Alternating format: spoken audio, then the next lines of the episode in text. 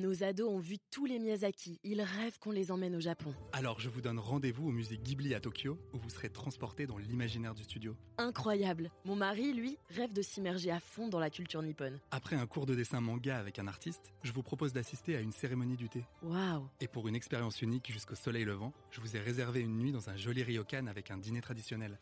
Je nous y vois déjà. Avec Marco Vasco, ne rêvez plus, vivez votre voyage l'esprit libre. Au rendez-vous sur marcovasco.fr pour imaginer votre prochain voyage sur mesure.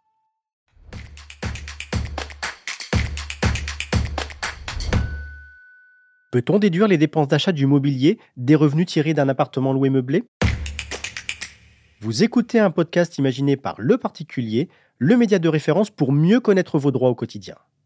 Aujourd'hui, nous répondons à la question de Vincent qui met un appartement en location meublée. Il se demande s'il peut déduire l'achat des meubles de son revenu imposable. Alors à vos droits Prêt Partez Eh bien Vincent, la réponse est oui et non.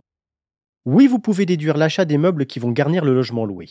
Mais cela dépend de votre mode d'imposition et vous ne pouvez pas tout déduire d'un coup. Voici pourquoi.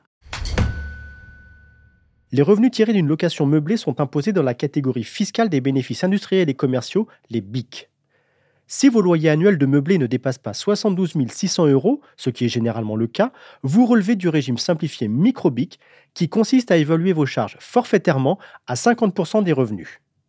En contrepartie, aucune autre déduction n'est possible, vous ne pouvez donc pas faire état de vos factures d'achat.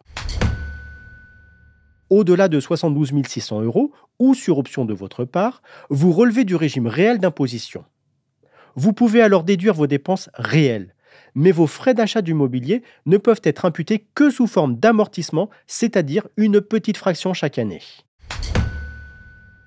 La durée d'amortissement des meubles et des équipements est généralement comprise entre 5 et 10 ans. Si vous optez pour le régime réel, vous pouvez donc déduire chaque année entre 10 et 20% du coût d'acquisition du mobilier. Voici quelques précisions qui devraient permettre à votre portefeuille d'amortir le choc de la mise en location. Je suis Arnaud Saugera, journaliste au particulier. Merci d'avoir écouté cet épisode. Si ce podcast vous intéresse, vous pouvez également retrouver toute l'actualité patrimoniale sur notre site leparticulier.lefigaro.fr.